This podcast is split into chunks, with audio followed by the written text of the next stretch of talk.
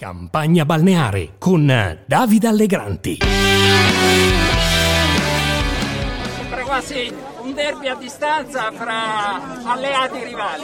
No, guardi, non è un derby a distanza. Ci siamo detti qualche giorno fa che bisogna cercare di incrociare le agende perché ovviamente abbiamo tutti 20 giorni per fare 20 regioni e quindi è normale che si possano sovrapporre le date. Penso che ci vedremo con Matteo più tardi abbiamo in programma di riuscire a prendere un caffè insieme per fare il punto anche su questo. Benvenuti, benvenuti, diciottesima puntata di campagna balneare, è finalmente arrivato settembre. Io sono Davide Allegranti e con questo podcast vi accompagnerò fino alle elezioni politiche del 25 settembre. Ma parliamo un po' di Matteo Salvini e Giorgia Meloni, principali alleati concorrenti del centrodestra. Ormai, sondaggi alla mano, si dà per scontata la vittoria elettorale di Fratelli d'Italia, Lega e Forza Italia, probabilmente in questo ordine d'arrivo. Si dà anche per scontato ormai che Meloni diventi Presidente del Consiglio, prima donna nella storia della Repubblica. D'altronde, perché no, se è vero quel che dicono le rilevazioni, e d'altronde, perché no, se l'ha fatto Beppe Conte, tutto è davvero possibile.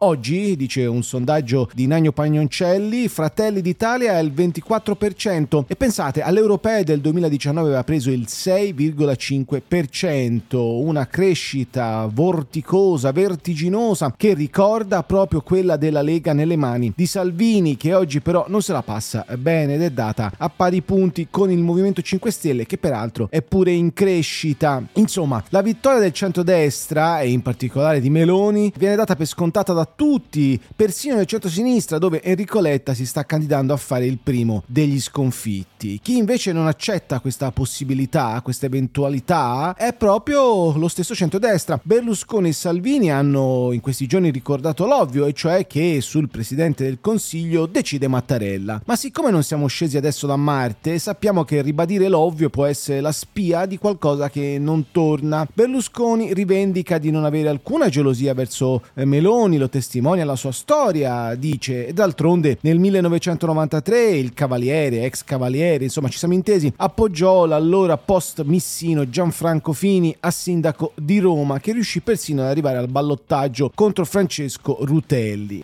Ma l'appetito politico di Berlusconi è noto, se Renzi non riesce a fare il vice neanche di se stesso, figuratevi Berlusconi costretto stavolta a essere il comprimario di una coalizione in cui ci sono due alleati che svettano in particolare ce n'è una che svetta. Giorgia Meloni. E poi c'è Salvini che ha sì il merito politico per il centrodestra di aver portato la Lega dal 4 al 34%, ma anche la responsabilità di aver distrutto il patrimonio politico che aveva costruito tra colpi di sole del papete e forsennati inseguimenti di Meloni. Lo dico con massimo affetto, io oggi sarei andato volentieri a salutare Giorgia, che eh, è un'amica che era nella mia città. come mai non è andata? Qualcuno del come suo mai non è andato? però perché qualcuno del suo partito ha detto in qualche intervista che non ero gradito, che non ero invitato e che sarei stato come un imbucato alle feste. Ecco, tu hai presente quelli che si imbucano ai matrimoni o alle feste? Ecco, oh, se, se, dovevo essere vissuto come un imbucato, eh, sono andato al Parco Sempione no. con i miei due figli che mi, mi godo troppo poco e ci tornerò la prossima volta. Per me l'unità del centrodestra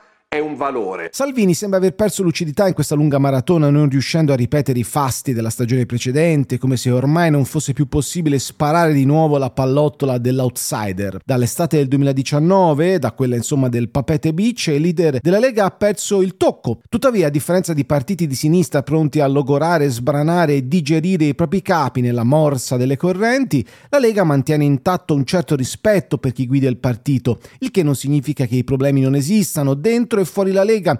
Meloni è un competitor serio anche perché a differenza del Carroccio non sembra inciampare sulla collocazione politica dell'Italia e in più a differenza di Salvini sembra avere una comunicazione più sorvegliata almeno per il momento. Ha persino capito Meloni che non si può governare l'Italia contro l'Europa.